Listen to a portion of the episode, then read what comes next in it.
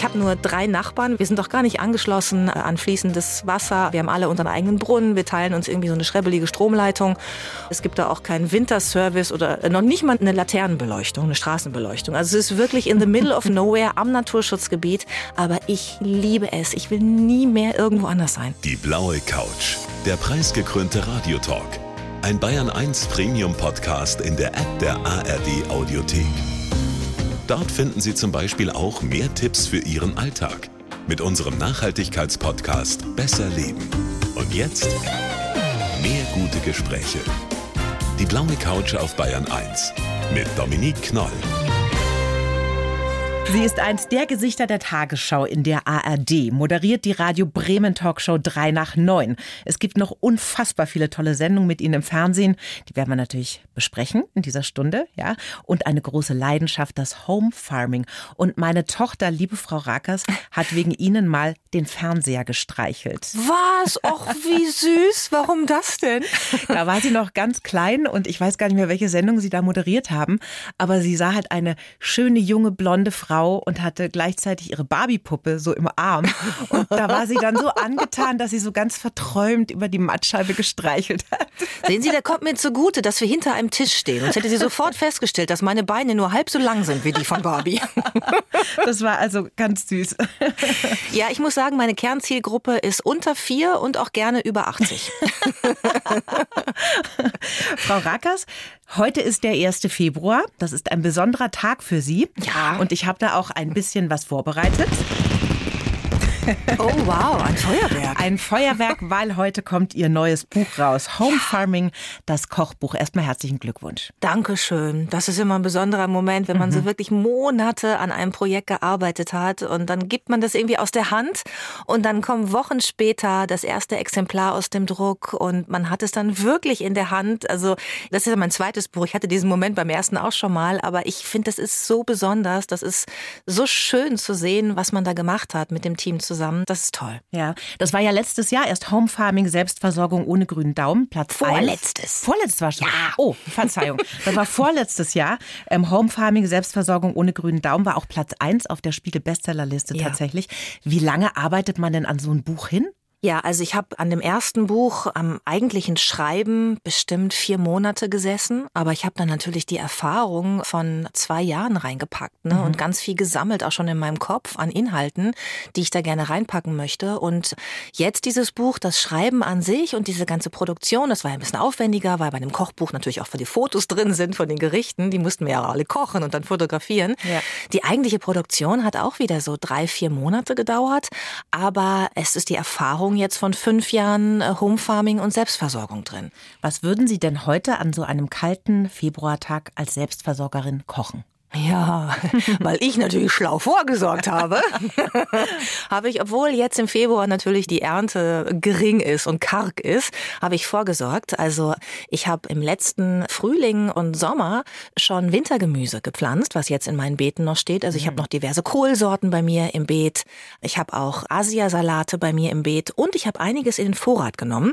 Als die Beerenzeit zum Beispiel war, habe ich ähm, Himbeeren eingefroren und zwar direkt portionsweise, weil ich weiß, wie viel mag ich gerne im Smoothie oder im Creamy zum Frühstück und dann einfach rein vom Busch in den Gefrierbeutel, ab in den Gefrierer. Also geht super schnell. Und jetzt hole ich mir das raus, ist schon fertig portioniert, pack da einfach ein bisschen Kefir oder Mandelmilch dazu, was auch immer mir gerade schmeckt und mix das und hab ein super leckeres, schnelles Frühstück. Also Sie merken schon, liebe Bayern 1 Hörerinnen und Hörer, da muss man ein bisschen vorplanen. Aber da hilft Ihr Buch auch ganz toll. Das ist nämlich so Monat für Monat gegliedert. Richtig. Da hat man immer eine Übersicht, was man frisch ernten und einsehen kann und so weiter. Was wäre denn jetzt im Januar dran? Kann man da was säen? Ich habe wirklich gar keine Ahnung. Ja, also Aussäen draußen im Freiland ist natürlich schwierig, weil der Boden ist ja gefroren, Ja, ja, da kriegt eben. man dann so einen Samen nicht so gut rein. Also wenn die Witterung mild ist, jetzt Ende Januar, äh, Februar, da kann man natürlich schon versuchen, ein bisschen kälteresistentere Gemüse draußen im Freiland einzupflanzen. Also man kann es mit Radieschen probieren, man kann Asiasalate probieren zum Beispiel. Aber ich empfehle allen, die jetzt vielleicht auch einsteigen wollen, die sagen, Mensch, ich habe, ne, so wie die Judith Rakers vor fünf Jahren, noch gar keine Ahnung vom Thema Gemüseanbau, dann würde ich jetzt empfehlen, Januar und Februar zu nutzen, um sich mal so ein bisschen einzulesen in das ganze Thema, eine kleine Planung zu machen, zu überlegen, welches Gemüse mag ich eigentlich, welches wollte ich schon immer mal ausprobieren und dann die Beete vorzubereiten, vielleicht schon Dinge in die Anzucht zu nehmen zu Hause in so eine kleine Anzuchtschale. Das funktioniert jetzt gut. Und da mache ich zum Beispiel im Februar, geht's bei mir schon los mit Auberginen und Paprika, zum Beispiel Artischocke und dann Anfang März lege ich immer los mit, äh, mit meiner Tomatenplantage. Mhm. ich liebe Tomaten. Ja. Und ich baue mittlerweile, also ich ziehe ganz, ganz viele Tomatenpflanzen vor, weil ich im Freundeskreis und auch im Kolleginnenkreis mittlerweile ganz viele Abnehmer habe für die vorgezogenen Pflanzen. Denn äh, das macht ja sehr viel Arbeit, ne? Tomaten äh, vorzuziehen. Ich nenne sie ja auch gerne die Tomaten, die Gemüse für Leidensfähige, weil, ja. weil man da, das Frustrationspotenzial ist sehr hoch bei der Tomate. Und das kann man sich abnehmen lassen, natürlich vom Baumarkt oder Gartencenter, ne? kauft eine fertig vorgezogene Pflanze. Mhm. Nur, dann hat man immer nur diese klassischen Sorten. Meistens rote Tomaten. Ja. In jeder Größe. Und ich plädiere ja dafür, wenn man schon loslegt mit dem Home Farming, mit dem Gemüseanbau zu Hause, dann sollte man sich doch die Sorten nach Hause holen, die es im Handel nicht gibt. Mhm. Und da gibt es so tolle Sorten, die besonders schmecken, die eine besondere Farbe haben. Ich habe schwarze Tomaten, ich habe blaue, ich habe lilane Tomaten, ich habe welche, die aussehen wie eine Birne, also von der Form. Mhm. Ich habe kleine gelbe, ich habe welche, die haben eine Haut wie, wie, wie Pfirsich. Und das sind alles Tomaten, die es im Handel nicht gibt, weil sie entweder nicht so effektiv sind wie andere Sorten, also nicht so viele Früchte abwerfen, oder weil sie schlicht nicht transportfähig oder lagerfähig sind, weil sie eine ganz empfindliche Schale haben und mhm. sofort kaputt gehen würden, wenn man sie in Kisten stapelt. Und wenn man sich die dann nach Hause Hause holt, finde ich, hat man echten Mehrwert beim Home Farming. Das heißt, wenn Sie auf eine Party eingeladen sind, bringen Sie kein Prosecco mehr mit, sondern eine Tomatenpflanze.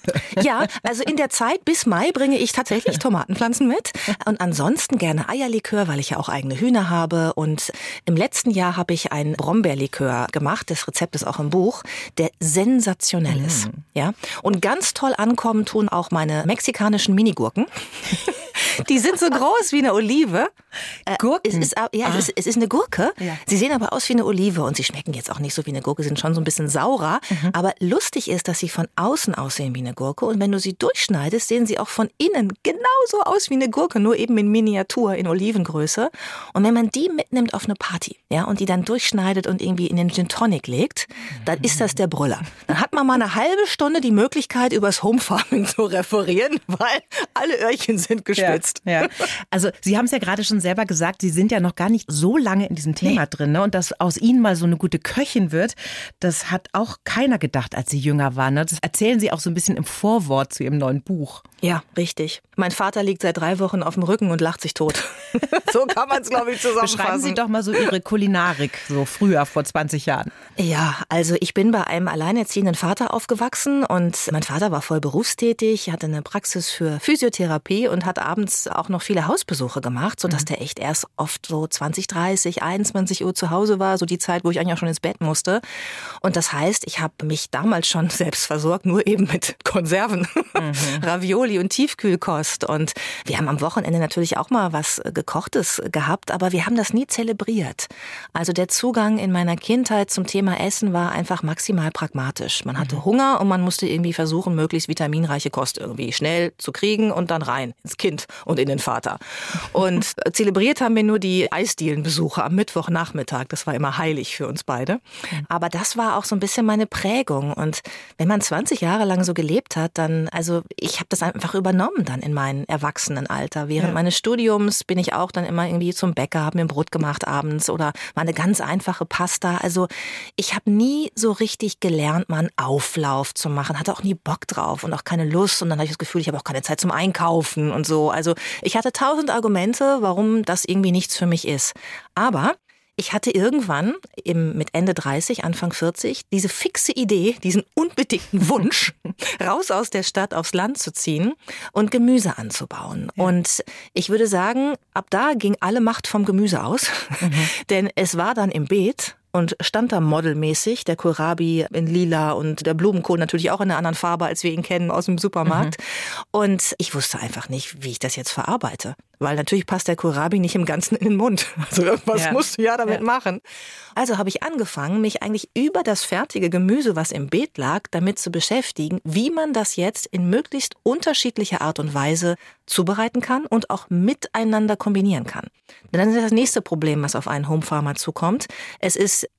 beispielsweise Februar oder Juli oder August und du hast bestimmte Sachen im Garten und in Kochbüchern werden aber Dinge kombiniert, die nicht zur gleichen Zeit im Beet sein können. Mhm. Und dann steht man da wieder als Anfänger und denkt sich, okay, da soll jetzt Rosenkohl dazu, habe ich gar nicht. Was nehme ich denn stattdessen?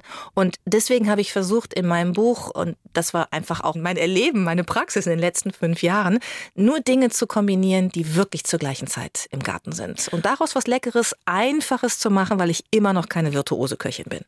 Und Sie haben sich ja auch ein bisschen Hilfe geholt für Ihr neues Buch Spitzenköche mischen damit. Unter anderem unser Zwei-Sterne-Koch, der Alexander Herrmann. Der mhm. kocht auch jeden Samstagvormittag bei uns im Programm. Verraten Sie uns doch mal, was kocht denn der Alexander in Ihrem Buch? Ja, das war ein kleines Problem. Oh. Ja.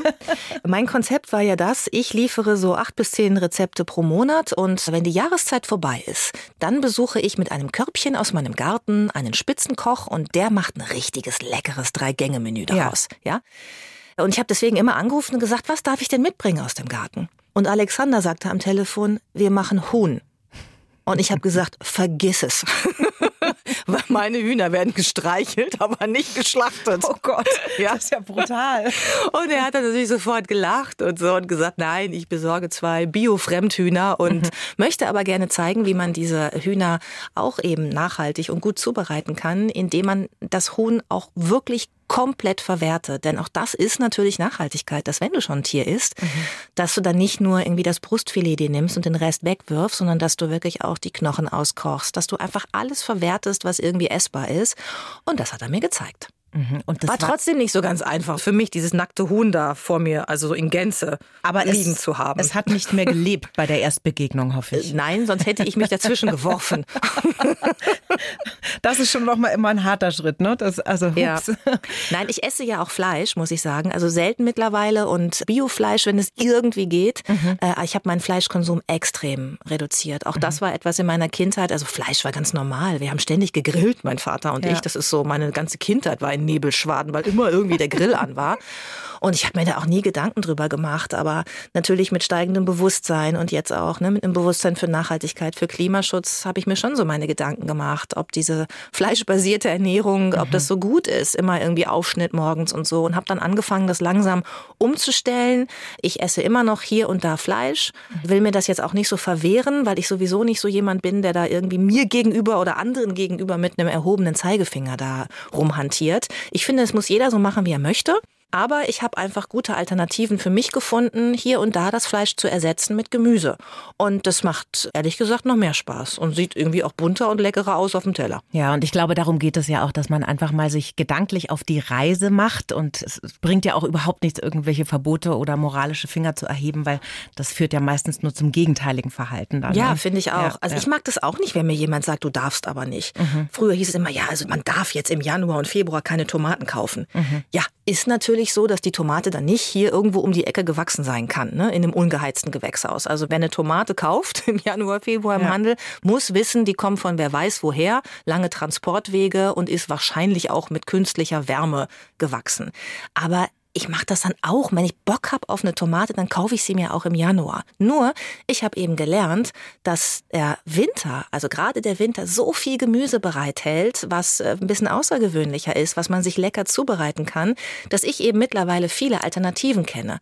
Und ich muss sagen, dass bevor ich mich mit dem Thema Kochen auseinandergesetzt habe, kannte ich viele von diesen Gemüsesorten gar nicht und hatte die einfach nicht auf meinem Speiseplan. Also Beispiel die Pastinake zum Beispiel mhm. oder Petersilienwurzel. Erstmal wusste ich nicht, dass da ein Unterschied zwischen ist. Ich dachte, das ist ein anderer Name, weil das sieht irgendwie für mich das total ist mir identisch so sympathisch, aus. Frau Racker. ja, also, dachte immer, hä, was jetzt? Jetzt habe ich gelernt, das eine hat einen Hubbel, das andere hat eine Mulde oben, daran kann man die erkennen. Ja. Aber ich habe immer gedacht, beim Vorbeigehen im Supermarkt so, oh Gott, was für eine arme, pigmentlose Möhre. Ja, ich wusste, es ist keine Möhre, aber ich dachte, es ist irgendwas bestimmt, was nicht so lecker ist, wenn das schon so blass ist. Ja, ich wäre nicht auf die Idee gekommen, es zu kaufen, weil man ist ja auch so eingefahren dann. Ne? Also ich habe eigentlich auch immer so ungefähr das Gleiche gekauft, wenn ja. ich einkaufen war, egal welche Jahreszeit war. Ab und zu mal ein bisschen klar, Spargel im Frühling, weiß man noch, Grünkohl im Herbst, aber da hört es ja bei den meisten schon auf. Kaum jemand weiß, wann hat eigentlich eine Karotte Saison. Kann ja. die im April schon gewachsen sein mhm. im Beet? Mhm. Oder im März? Oder ist das irgendwas, was aus einem Vorrat kommt oder was wieder aus einem Gewächshaus oder aus dem Ausland kommt? Viele wissen es ja einfach gar nicht. Ich wusste es auch nicht. Und jetzt mit dem Garten, weil ich mich einfach darauf eingelassen habe, habe ich so viel entdeckt. Die Pastinake ist mittlerweile mein Lieblingsgemüse geworden, neben der Tomate. Mhm. Weil die einfach sich so toll einfach auf verschiedenste Art und Weise zubereiten lässt und einfach super easy wächst im Garten. Man muss da auch echt nicht daneben stehen und sie besprechen oder irgendwie an ihr rumziehen. Sie wächst von ganz alleine und man kann sie essen. Und ähm, das versuche ich einfach auch zu zeigen, dass wenn man mit der Natur geht, mit den Jahreszeiten geht, mit den Monaten geht, dass man eine unglaubliche Vielfalt auf dem Teller hat, was überhaupt nichts mit Verzicht zu tun mhm. hat. Ja, ja, ich glaube, das ist auch ganz wichtig. Das hat nichts mit Verzicht zu tun, weil da gehen ja auch oft die Warnschilder hoch bei den Menschen. Ne? Kann Eine, ich auch verstehen. Ich ja. will auch nicht immer gesagt bekommen, was ich alles nicht darf und ja. worauf ich jetzt wieder verzichten muss. Und deswegen sage ich immer ganz, ganz deutlich, nein, ihr bereichert euch damit. Es ist Vielfalt. Ja, ja. Frau Rackers, jeder Gast bei uns bekommt einen persönlichen Lebenslauf geschrieben. Das haben wir natürlich auch für Sie gemacht. Mhm. Der liegt Ihnen vor. Ja. Und da würde ich Sie jetzt mal bitten, den vorzulesen und danach sprechen wir mal, ob Sie sich da gut getroffen fühlen. Sehr gerne. Ich muss kurz meine Brille aufsetzen. Ja. Es ist soweit. Jetzt mit 47 geht es nicht mehr ja, ohne. Kenn. Ja. Okay, also ich lese jetzt vor.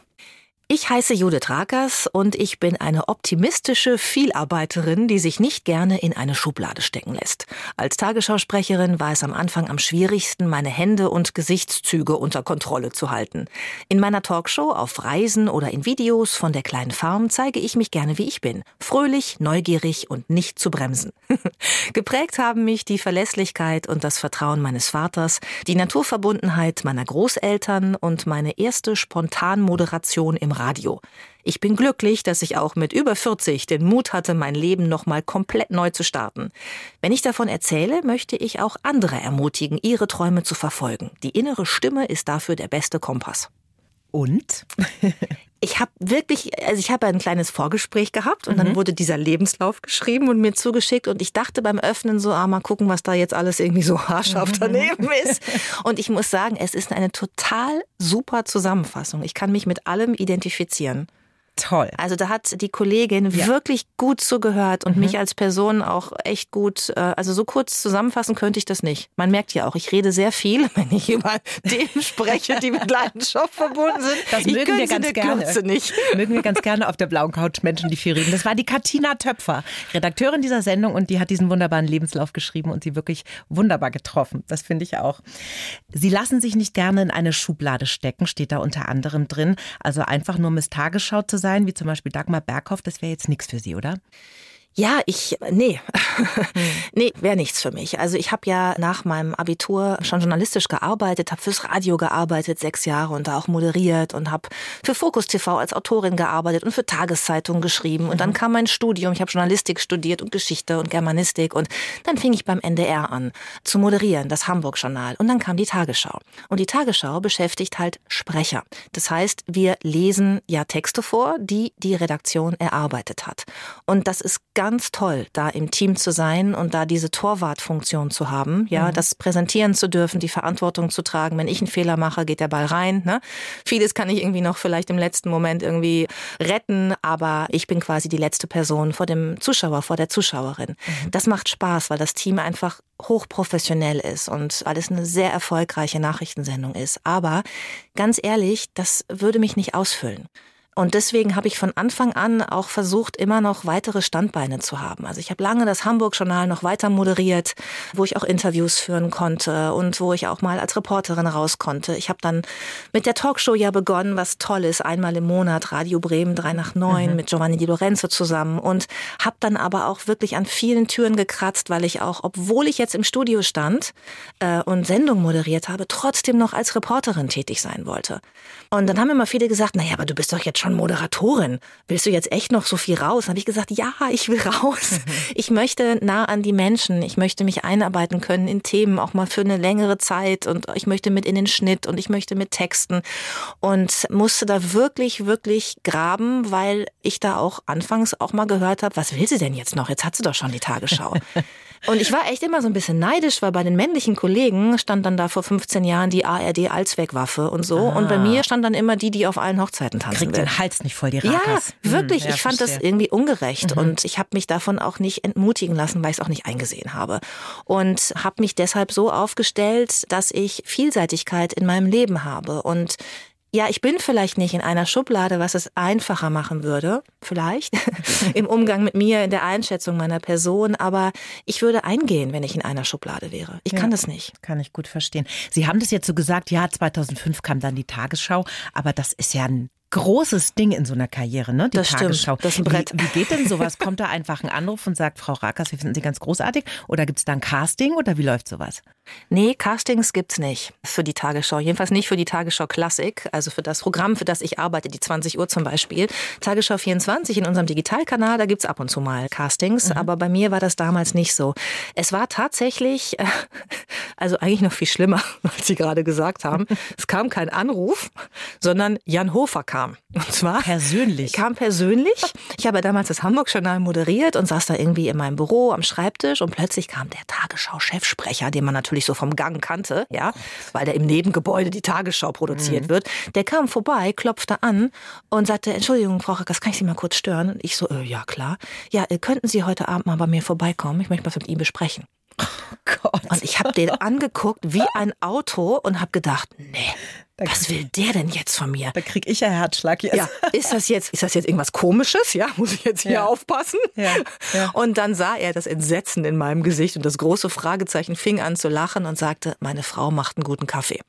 So, und dann dachte ich mir, okay, keine Gefahr im Verzug, da gibt's auch eine Frau in dem Haus, wo ich abends auftauchen soll. Das ist super. Und dann bin ich da abends hin und habe mir natürlich den ganzen Tag darüber Gedanken gemacht, was der jetzt vielleicht von mir will. Und ich habe wirklich gedacht, ach, es gibt bestimmt irgendeine Benefizveranstaltung, die er vielleicht gemeinsam mit mir moderieren will, weil sie einen starken Hamburg-Bezug hat. Ich ja. als Moderatorin des Hamburg-Journals oder so.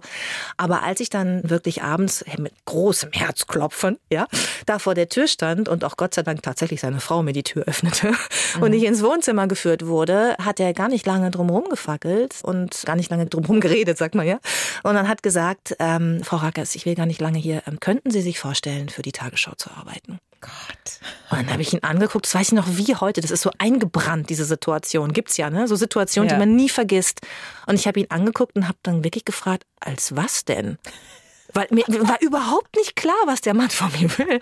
Und er so, als Sprecherin. Und dann habe ich wirklich zu ihm gesagt, also Herr Hofer, ich, puh, ich kann ich, ich, kann, ich kann ein paar Sachen, aber sprechen kann ich jetzt eigentlich nicht so gut. Aber Sie waren ja schon Moderatorin. Ja, aber es ist ein großer Unterschied, zumindest damals wurde das noch sehr hoch gehalten, zwischen Moderation und Sprechen. Ah. Also die Kollegen früher, Dagmar Berghoff, alle, die hatten richtige Sprecherausbildung. Die hatten teilweise eine Schauspielausbildung, weil mhm. sie gelernt haben, das ist wirklich eine lange Ausbildung, perfekt zu sprechen, Atemtechnik, ja, Phonetik, also alles richtig auszusprechen, klares Hochdeutsch zu reden. Und ich, ich hatte ja beim Radio gearbeitet und ich hatte Zeit meines Lebens gehört, deine Stimme klingt so jung mhm. und ah, du hast auch diesen ostwestfälischen Akzent. Und in dem Moment, wo er mir die Frage stellte und mir klar wurde, der meint es ernst, war mir auch klar, jetzt beginnt eine harte Zeit. Jetzt musst du dir das drauf schaffen, weil man ja auch, von dir wollen. Ja, weil man ja auch lernen muss, so einen Körper erstmal vor eine Kamera zu packen, ne? Ja, das stimmt. Das hatte ich ja nun schon gelernt, weil ich war ja schon Moderatorin des Hamburg-Journals. Ne? Mhm. Ich bin ja über die Reporter-Tätigkeit dann auch in die Studiomoderation gekommen. Aber Nachrichten ist ja dann nochmal anders, ja, oder? Nehme eben. Ich, ich habe immer moderiert. Ich konnte immer irgendwie natürlich und lebhaft sein. Ich bin ein sehr lebhafter Mensch, wenn ich erzähle. Ich mhm. benutze viel meine Hände, habe auch sehr viel Mimik im Gesicht und das alles musste ich dann abtrainieren. Also ich habe wirklich Sprechtraining bekommen bei einer Sprecherzieherin. Oh, so heißt Klingt das. streng. Mhm. Bei Simone Dorenburg, die aber eine ganz tolle Sprecherzieherin war. Mhm. Und die hat mir dann wirklich erstmal die Hände festgehalten ne? und gesagt, so jetzt legst du die mal hin auf den Tisch und jetzt atmest du mal und jetzt liest du mal. Und dann haben wir also nicht nur an Körperhaltung und Mimik und Gestik gearbeitet, mhm. dass also wirklich keine Augenbraue hochgezogen wird, weil alles könnte wertend sein. Wir haben vor allen Dingen, und das war der Hauptteil der Arbeit, daran gearbeitet, dass ich quasi nochmal neu sprechen lerne, dass ich alle Vokale richtig ausspreche und diesen ostwestfälischen Akzent verliere. Oh, wow, das ist schon ein bisschen verrückt, ne? wenn man so lange schon in ja. den Medien war, im Fernsehen war und dann nochmal so eine Ausbildung kriegt im Prinzip ne, für ja, diesen Job. Aber es sind so Nuancen, ne? die, mhm. die fallen, glaube ich, wahrscheinlich kaum einem auf. Mhm. Aber möglicherweise, wenn wir sie alle falsch machen würden, würde es doch auffallen. Es das heißt zum Beispiel nicht Telefon. Wie wir in Ostwestfalen sagen. Mhm. Es heißt Telefon. Tele etwas Tele. anderes mhm. E. Ja. Ja? Ja. Und wir in Ostwestfalen sagen ja auch gerne Mord.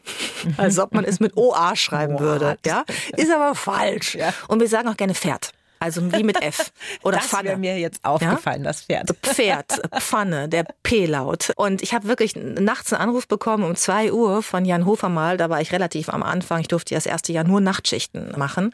Äh, Da hat er mich angerufen um zwei, um mir zu sagen, dass ich gerade einen Fehler gemacht habe. Dass es nicht Los Angeles heißt, sondern Los Angeles. Angeles. Etwas anderes A, Wow. weil es vom spanischen Angel kommt und eben nicht von Angel. Und also ich sag nur, ne? Geht's Sehr kleinteilig. Meine Güte, meine Güte. Dann kam ja aber auch über Nacht landesweit in ganz Deutschland ist ihr Gesicht dann bekannt geworden. Hat sich das auch direkt gleich auf ihr Leben ausgewirkt? Ja, schon. Also das ist schon wirklich beeindruckend, was für eine Kraft die Tagesschau da hat. Vor allen Dingen, als ich dann mit der 20 Uhr begonnen habe, was ja einige Jahre gedauert hat. Ne? Also ich musste ein Jahr lang Nachtschichten machen, dann durfte ich irgendwann auch mal die Frühschicht machen, ne? drei Uhr aufstehen, Morgenmagazin moderieren, also sprechen. Und dann gab es dann irgendwann auch mal die Möglichkeit, in den Tagesthemen den Nachrichtenblock zu machen. Und ich glaube, ich weiß gar nicht mehr, aber ich glaube, ich habe fünf Jahre gewartet, bis ich die 20 Uhr machen durfte oder sechs sogar. Muss nochmal nachgucken Wow. selber. Das war echt eine Ochsentour, ne? eine lange Tour. Und in dem Moment aber, wo ich die 20 Uhr dann gesprochen habe, war das wirklich so, dass es diese Situation gab, man steigt in den Zug ein ne? und alle gucken einen an und überlegen, woher kenne ich die? Das war früher immer so, kenne ich die aus dem Fitnessstudio? War ich mit der schon mal im Urlaub? Irgendwie kenne ich die. Aber jetzt wissen es die Leute, oder? Ja, aber mittlerweile, also jetzt bin ich ja echt schon super lange dabei. Jetzt ist es schon so, dass die Leute schon auch wissen, dass es Tagesschau ist und dann auch gerne mal mich ansprechen. Also man ahnt nichts Böses, holt sich gerade sein Brötchen beim Bäcker oder so und hat, na, haben Sie heute wieder Sendung? Wir gucken Sie ja so gerne, sind immer bei uns im Wohnzimmer und so. Wir mögen das, wenn Sie die Haare immer so auf der linken Seite haben.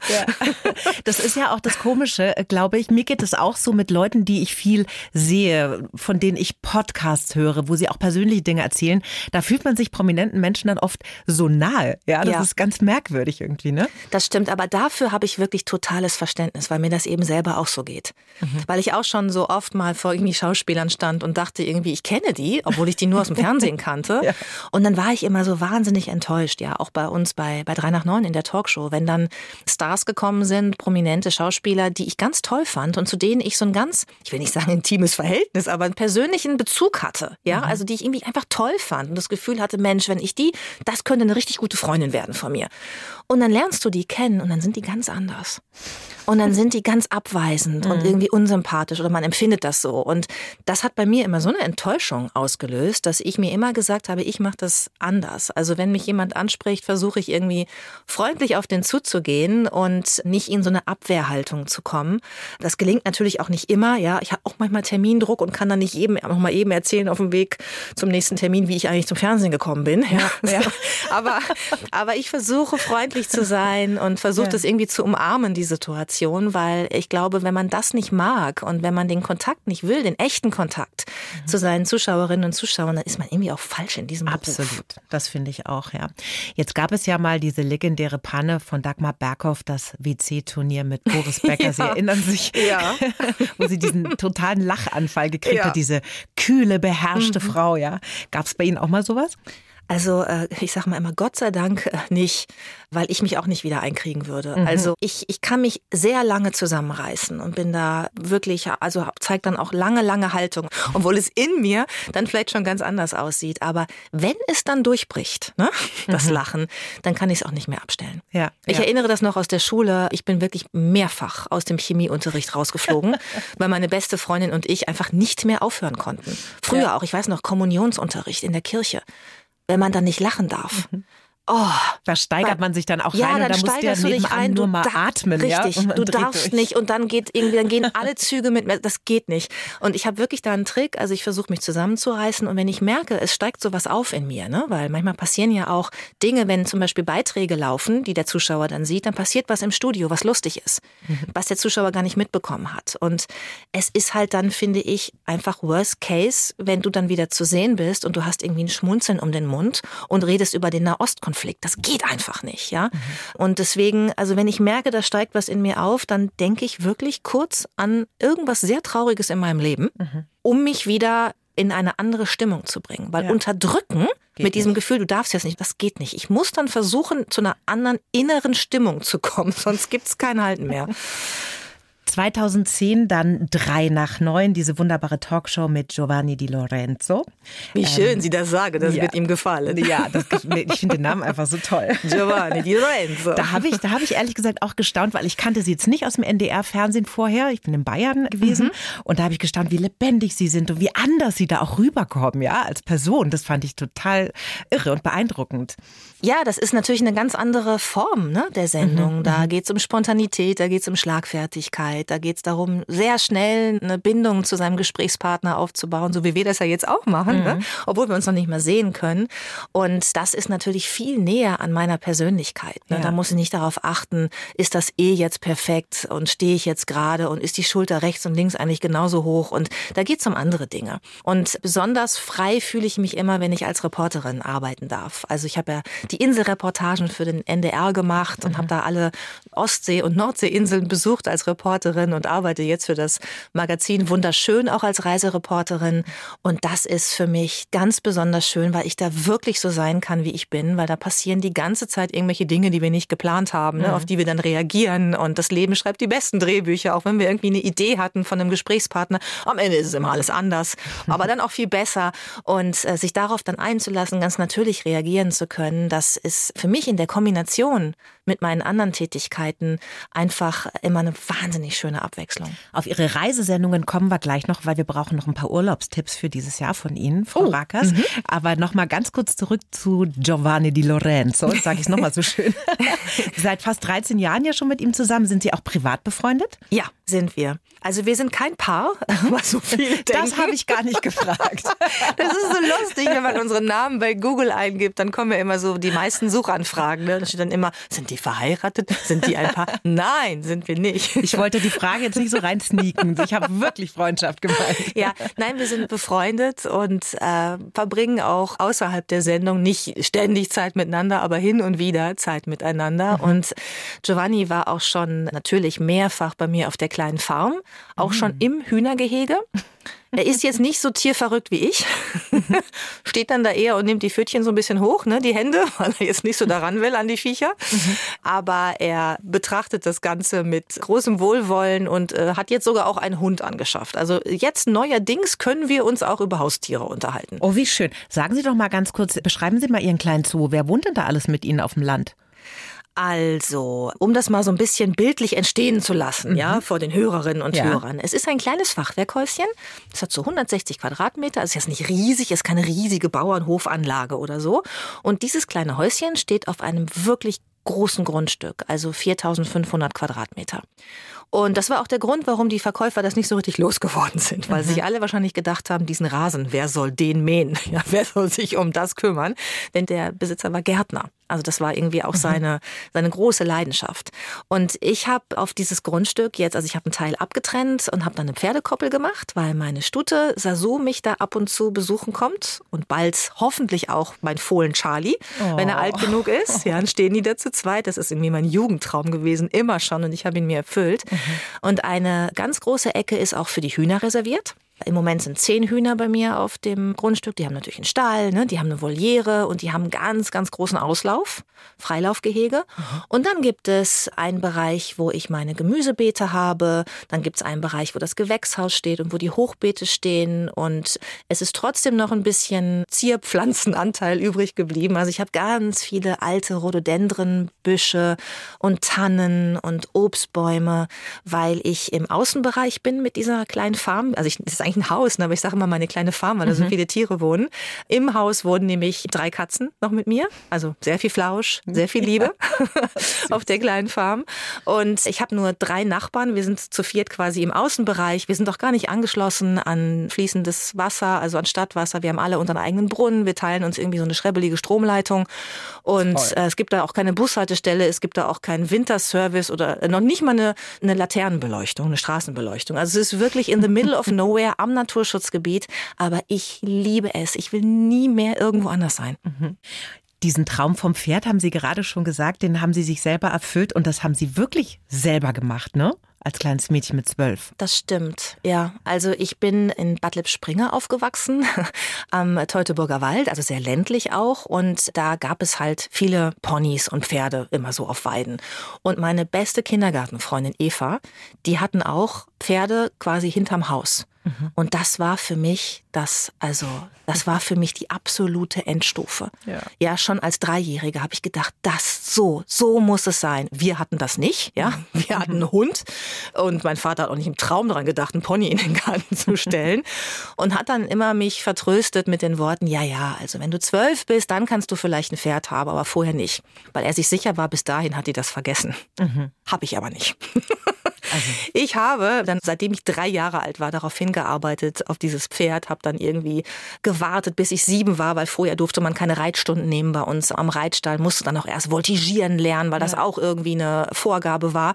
Und habe dann die ganze Zeit äh, über Geld gespart, also habe mir immer Geld gewünscht zum Geburtstag, zu Weihnachten, zur Kommunion, habe gefragt, ob ich irgendwo arbeiten kann, habe dann, ich weiß noch, die Johannisbeerbüsche bei meiner Oma im Garten abgeerntet, oh irgendwie für zehn Pfennig. Und bin beim Supermarkt irgendwie immer da rumgelaufen, wo die Leute ihre Taschen packen, weil da manchmal so ein bisschen Kleingeld runtergefallen ist. Ich habe einfach jahrelang jeden Pfennig, den ich gefunden habe, gespart, um mir diesen Traum zu verwirklichen. Und als ich dann zwölf war, ja, dieser Stichtag, der von meinem Vater in großem Leichtsinn mal definiert wurde, mhm. habe ich natürlich gesagt, so jetzt hier. Ich hatte natürlich nicht genug. Ich hatte, glaube ich, damals, ähm, ich glaube, 2000 Mark zusammengesammelt über die ganzen Aber Jahre. Überlegen Sie mal, wie Sie das durchgezogen haben. Ja, oder? ich habe das total. Ich habe mir nur ein einziges Mal was anderes gewünscht in meiner Kindheit und das weiß ich noch genau, war die gelbe Ritterburg von Lego. Und in dem Moment, wo ich sie aufgebaut hatte, habe ich schon bereut, dass ich das Geld nicht auch in die Pferdespardose Gleich wieder verkauft, das Ding. nee, so schlau war ich damals nicht, das zu verkaufen. Ich stand dann da rum und ich habe gedacht, oh blöd. Ja, nein, also ich habe darauf hingearbeitet, natürlich dann auch mal von meiner Oma und so, ne, auch mal mhm. 50 Mark bekommen. Die wussten auch mal ein kleiner, größerer Betrag, weil sie wussten dann ja auch irgendwann, die meint das ernst, ne, mit dem Pferd. Und dann war es aber das Problem, dass ich also auch mit diesem Betrag damals kriegte man halt kein vernünftiges Pferd. Mhm. Und ich hatte jetzt auch nicht dolle Reitstunden bekommen. Ich durfte da immer auf dem Ponyhof sein. Mein Vater musste mich auch irgendwie unterbringen in den Schulferien, weil der alleinerziehend war. Also war ich immer auf dem Ponyhof. Und ich hatte einfach nicht genug Geld, um mir jetzt ein vernünftiges Pferd zu kaufen, was ausgebildet ist und wo du halt so ein Kind, ne, was so Lari-Fari reiten kann, irgendwie guten Gewissens draufsetzen kannst. Ja. Mein Vorteil war, dass mein Vater das alles nicht wusste. Also, ich habe immer dann die Zeitungen gescannt und dann sind wir wirklich, habe ich, hier steht ein Pferd drin. Das war eine dreijährige Stute, angeritten, stand da in der Zeitung irgendwo, in, ich weiß noch, Steinhagen oder so. Und dann sind wir da hingefahren und dann sollte ich dieses Pferd probereiten. Und das hat noch nicht mal den Huf gegeben, ja. Also das war überhaupt noch gar nicht domestiziert, dieses Tier. Geschweige denn, dass es wollte, dass man ihm einen Sattel auflegt. Oh Gott, und dann ja. hat dieser Bauer mich da draufgesetzt. Und das Erste, was das Pferd gemacht hat, ist durchgehen auf dem Acker. ist einfach wie eine Irre im Kreis galoppiert. Ich wusste aber in dem Moment, das ist deine Chance auf das Pferd. Also habe ich mir nichts anmerken lassen und bin immer, wenn das Pferd zufällig dann wieder an dem Bauer und meinem Vater vorbeirannte, am Gatter, habe ich immer gerufen, das ist total schnell, das ist super, Papa. Was für ein schönes Bild. Wirklich. Und dann irgendwann konnte es halt nicht mehr. Ich war nicht runtergefallen, Gott sei Dank. Ich habe nur gesagt, das darf dir jetzt nicht passieren. Sie haben es besiegt. Ich hab, ja. Und dann haben wir tatsächlich dieses Tier, dieses unausgebildete gekauft. Tier, äh, gekauft. Ach, ja. Und das erste, was passierte, ich hatte es dann an dem Stall untergebracht, bei uns in der Nähe. Ich glaube, es hat zwei Tage gedauert und ich bin runtergefallen, habe mir das Schlüsselbein gebrochen. Oh nein, das gibt's nicht. So, und dann hatten wir es jetzt aber. Ne? Mhm. Und mein Vater wusste, da kann er mir jetzt auch nicht mehr wegnehmen. Und dann hat er tatsächlich auch gesagt, komm jetzt, ne, jetzt kriegst du mal ordentlich Reitunterricht mhm. und jetzt bezahlen wir mal einen Profi, dass er das vielleicht noch mal ein bisschen einreitet, das Tier. Und ein bisschen, bisschen so macht, dass du als Kind auch damit umgehen kannst. Und dann war das meine, also dieses Pferd, Gina, habe ich sie genannt, war dann mein Pferd und meine beste Pferdefreundin, oh, bis ich 19 war. Dann musste ich sie verkaufen, weil ja. das dann zu teuer wurde mit Studium und Wohnung und so. Schweren Herzens. Ja. Riesenschritt war das für mich. Mhm. Und dann musste ich sie abgeben. Und dann bin ich ganz viele Jahre nur noch im Urlaub geritten, hatte aber immer diesen Traum, irgendwann ja, wenn du es dir wieder leisten kannst und auch Zeit hast, dann kaufst du dir wieder eins. Und ja, jetzt habe ich Sasu und sie steht bei mir im Garten. Ja, und, und, sie ist gut ausgebildet. Ich falle trotzdem manchmal runter. und wir haben Spaß. Und wenn man mal auf ihren Instagram-Account guckt, da kann man sehen, was sie für eine große Liebe zu Pferden haben. Da gibt es so ein ganz süßes Video, da schauen sie so so glücklich aus der Wäsche. Da kommt von hinten so diese weiche Pferdeschnauze. Mhm. Also das ist wirklich, wenn man so ein bisschen ein Herz für Pferde hat, mir ist da auch ganz warm geworden. Ich bin früher auch geritten, aber dann irgendwann, wie es so ist, ne, aufgehört. Aber es ist einfach ein wunderschönes Hobby und es sind einfach fantastische Tiere. Ja, das sind so, viele haben ja Angst, weil die groß sind, ne? aber das sind so zärtliche, feinfühlige Tiere. Das ist einfach, ja, ein großes Glück, finde ich, mit denen zusammen sein zu dürfen. Und die riechen auch so gut. Das stimmt. Oh, so, also wenn ich so meine Nase an der Pferdenase und dann so einmal einatmen und egal wie schlimm es gerade ist in meinem Leben, welche Probleme ich habe, mhm. ich bin kurz mal wieder in meiner Mitte ja. und fühle mich glücklich. Das, das äh, sind Zaubertiere. Ich habe mal irgendwo gehört, dass Sie die mit in Urlaub nehmen. Stimmt das? Ja, das stimmt. Echt? Ja, also meine Stute, ich habe die auch bekommen, da war sie auch gerade erst drei Monate unterm Sattel. Ich kannte mich ja jetzt aus mit so irren Viechern, die noch eingeritten werden müssen. Und äh, dadurch sind wir natürlich unglaublich zusammengewachsen. Ne? Mhm. Also wir haben alles zusammen erlebt, den ersten Ausritt. Die hatte vor allem Angst, weil die das alles nicht kannte. Und ich habe sie dann überall mit hingeschleppt. Und das ist, also so ist so ein ganz aufgeschlossenes, freundliches Pferd, das sich echt mit jedem versteht, auch mit jedem anderen Pferd, kannst du überall dazu stellen. Und die ist so ganz, wenn da was Neues ist, dann geht sie da neugierig drauf hin. Und äh, je abenteuerlicher die Freizeitgestaltung mit mir ist, ich bin ja Buschreiterin, ne? also ich mhm. springe auch über feste Hindernisse und galoppiere durch Matsche und Pfützen und, und Wassergräben und so. Also ich bin schon rough irgendwie unterwegs. Mhm. Und sie liebt das, ja. Also wenn ich sie auf den Hänger tue und wir fahren zu so einem Übungsplatz, wo diese ganzen Hindernisse aufgebaut sind und sie geht vom Hänger runter und sie sieht das, dann sind die Ohren gespitzt und die, die Augen leuchten und du merkst so richtig, die ganze Anspannung kommt in den Körper und sie hat so richtig Bock und bleibt gar nicht stehen, wenn du aufsteigst und so. Und das so, diese Übertragung dieser Gefühle zwischen Pferd und Reiter, ja. das ist halt auch ein besonderer Zauber und der funktioniert bei uns beiden total gut, weil wir so ja verschmolzen sind, ne, weil wir so gut aufeinander eingestellt sind. Die legt sich auch mal hin in der Box und dann kann ich mich dazusetzen, dann legt sie ihren Kopf auf meinen Schoß schön. und schläft ein. Dann hängt die Zunge so raus und sie fängt so leicht an zu schnarchen. und so ein Kopf wird ganz schön schwer, wenn der lange auf deinem Schoß liegt von so einem Pferdekopf. Aber das sind halt Momente, wo ich weiß, das ist ein Moment von purem Vertrauen ne, mhm. ne, mir gegenüber. Und ja. deswegen genieße ich auch diese Momente total. Mhm, das glaube ich Ihnen. Frau Rackers, ich könnte noch zehn Stunden mit Ihnen reden. Wir müssen jetzt aber noch Urlaubstipps einholen von Ihnen. Ja, ja? also unbedingt. Januar 2023, da denken ja viele schon drüber nach. Was mache ich dieses Jahr urlaubstechnisch? Und Sie haben ja Ihre Inselreportagen. Da stellen Sie Nord- und Ostseeinseln vor und natürlich auch die Sendung Wunderschön. Also was wäre denn heuer Ihr Tipp? Ja, also ich bin ja ein großer Fan unserer Inseln und meine Lieblingsinsel ist Rügen tatsächlich. Mhm. Natürlich habe ich über alle anderen Inseln auch eine Reportage gemacht und jede Insel hat auch was für sich und ich werde ganz oft nach Tipps gefragt und dann frage ich immer zurück, okay, was wollt ihr denn von eurem Urlaub? Weil es ein totaler Unterschied ist, welche Insel man zum Beispiel besuchen sollte, wenn man Kinder hat, wenn man kleine Kinder hat oder wenn man Teenagerkinder hat. Mhm. Also kleine Kinder zum Beispiel finde ich ganz toll, wenn man dann nach Spiekeroog fährt, also an die Nordsee. Also machen wir doch mal einen Familienurlaub mit zwei Teenagerkindern, 16 und 19 Jahre alt, Mama, Papa, ganz klassisch. Norderney. Okay, das kam schnell, weil? Weil da ein bisschen Nachtleben ist. Ah. Also wenn Sie mit einem 19-Jährigen und einem 16-Jährigen nach Föhr fahren, dann wird das schwierig. Deprimierende Angelegenheit. ja, es ist ein totales Naturerlebnis und so, aber es ist jetzt nicht bekannt für Nightlife. Ne? Okay. Und Norderney ist halt, da ist, ich will nicht sagen, das ist Mallorca-Atmosphäre, mhm. aber da findet halt was statt abends. Ja, da werden nicht die Bürgersteige hochgeklappt und das finde ich toll. Das ist doch sehr aber fragen hilfreich. Sie weiter, ich mag diese Quiz. das ist wunderbar. Sie sind ja auch nicht nur Bestseller-Autorin, sondern machen einen Podcast auch noch zum Thema Home Farming. Sie machen so wahnsinnig viel. Wie schaffen Sie eigentlich bei diesen vielen Betätigungsfeldern, vielen Themenfeldern, den roten Faden irgendwie so zu behalten im Leben? Das finde ich schon erstaunlich, wenn man so von außen auf Ihr Leben drauf guckt. Ja, vielleicht, weil der rote Faden in meinem Leben meine innere Stimme ist. Mhm. Und der versuche ich einfach zu folgen. Und als ich so ich sag mal, Ende 30 war und noch in der Stadt lebte, ohne Farming und ohne Gemüseanbau, äh, aber immer schon mit dieser wahnsinnigen Affinität zu Tieren und Natur, habe ich halt irgendwann gespürt, dass sich das nicht mehr richtig anfühlt. Es war mhm. toll, 20 Jahre lang urban leben, mitten in der Stadt leben, aber in mir wuchs einfach das Gefühl, dass das jetzt vielleicht alles richtig war, aber nicht mehr richtig ist. Ich habe mich in den Momenten, wo ich auf einem schrebbeligen Gartenstuhl am Lagerfeuer saß, irgendwie am Reitstall, da habe ich mich richtig aufgehoben gefühlt. Da habe ich das Gefühl gehabt, jetzt bin ich bei mir, jetzt fühle ich mich. Und ich habe mich dann halt zunehmend gefragt, warum sind diese einfachen Dinge für dich eigentlich so ein Luxus? Also Luxus in dem Sinne, als dass du dir so wenig Zeit dafür nimmst. Mhm. Und irgendwie diesem Stadtleben, weil es ein praktisch ist, nah am Job, kurze Wege und so, dem immer den Vorrang gibst, diesen praktischen Erwägungen.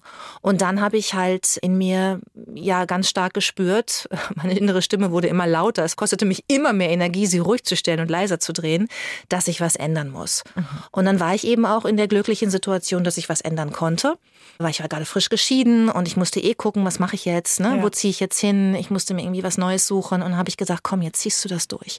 Du bist jetzt zwar alleine, Vielleicht stirbst du als alte Jungfer jetzt draußen auf dem Land. Ich glaube, da müssen wir uns keine Sorgen machen. Ich hatte kurz die Befürchtung. Ich habe gesagt, ist mir egal. Es ist jetzt richtig, es fühlt sich gut an. Ich ja. muss genau das jetzt machen. Und dann bin ich da in die Einöde gezogen mhm. und stand dann da mit meiner Schippe, wie man in Ostwestfalen sagt, im Garten und habe mir die ersten Gemüsebeete angelegt, weil ich einfach gespürt habe, dass es jetzt richtig ist für mich. Ja, ich glaube, es ist einfach ganz wichtig, dass man immer im Leben dahin geht, wo man in seiner Kraft ist. Ja, sowohl ja. von mhm. wo man lebt, als auch wo man arbeitet, als auch mit welchen Menschen man seine Zeit verbringt. Und das ist irgendwie sowas, das wächst aber durch das Lebensalter so ein bisschen, ne? Diese Erkenntnis. Ich weiß nicht, ob es bei Ihnen auch so ist. Total. Also mhm. ich habe immer schon versucht, meiner inneren Stimme dazu folgen und bin da ja auch, wie ich vorhin mit dem Pferd erzählt habe, durchaus zielstrebig über Jahre. Beeindruckend, wirklich beeindruckend. Aber ja, letztlich ist es natürlich das Gleiche, was ich jetzt auch wieder umgesetzt habe. Ne? Ich hatte diese Idee von dem Leben auf dem Land. Ich hatte eine völlig fixe Idee von Gemüseanbau, Autarkie und Selbstversorgung, mhm. ohne jegliches Vorwissen und ohne jegliche Ahnung. Und ich habe es mir dann drauf geschafft. Ich habe Bücher gewälzt, ich war in Online-Foren unterwegs und habe dann da gestanden und gesagt, okay, komm, du hast jetzt theoretisch dir einiges drauf geschafft, jetzt wird es umgesetzt, Learning by Doing hands-on. Und dann habe ich angefangen, mir die ersten Beete anzulegen und war dann ehrlich gesagt auch extrem überrascht, dass da auch wirklich überall was gewachsen ist, obwohl ich den Samen in die Erde gelegt habe. Von der Tiefkühlkost zum Home Farming, das ist ein beeindruckender Weg, Frau ja. Rakers. Jetzt zum Schluss noch eine Frage, die ich jedem Gast stelle. Was würden Sie Ihrem 20-jährigen Ich aus heutiger Sicht gerne sagen? Ich würde sagen, vertraue deiner inneren Stimme. Hm. Das sind schöne Worte zum Schluss. Ich danke Ihnen sehr für dieses Gespräch. Wir haben, glaube ich, sehr viel gelernt heute. Ich glaube, das Wichtigste, was ich jetzt so mitnehme, ist diesen Kopf offen lassen, weit gucken, Horizont immer weit halten und nicht in seinem kleinen Kästchen bleiben. Ja, wenn man sich da wohlfühlt im kleinen Kästchen, finde ich es übrigens super. Ja, ja, aber man muss immer mal gucken, ne? Ja, ich finde, wenn man das Gefühl hat, so ein mm, bisschen eng hier, dann die Augen aufhalten und Absolut. ein anderes Kästchen suchen. Oder mal hüpfen zwischen Kästchen. Äh, Kästchen. Das ist auch gut. so machen wir es, Frau Rackers. Vielen Dank für das Gespräch. Sehr gerne. Die Bayern 1 Premium Podcasts. Zu jeder Zeit, an jedem Ort. In der App der ARD Audiothek und auf bayern1.de. Bayern 1 gehört ins Leben.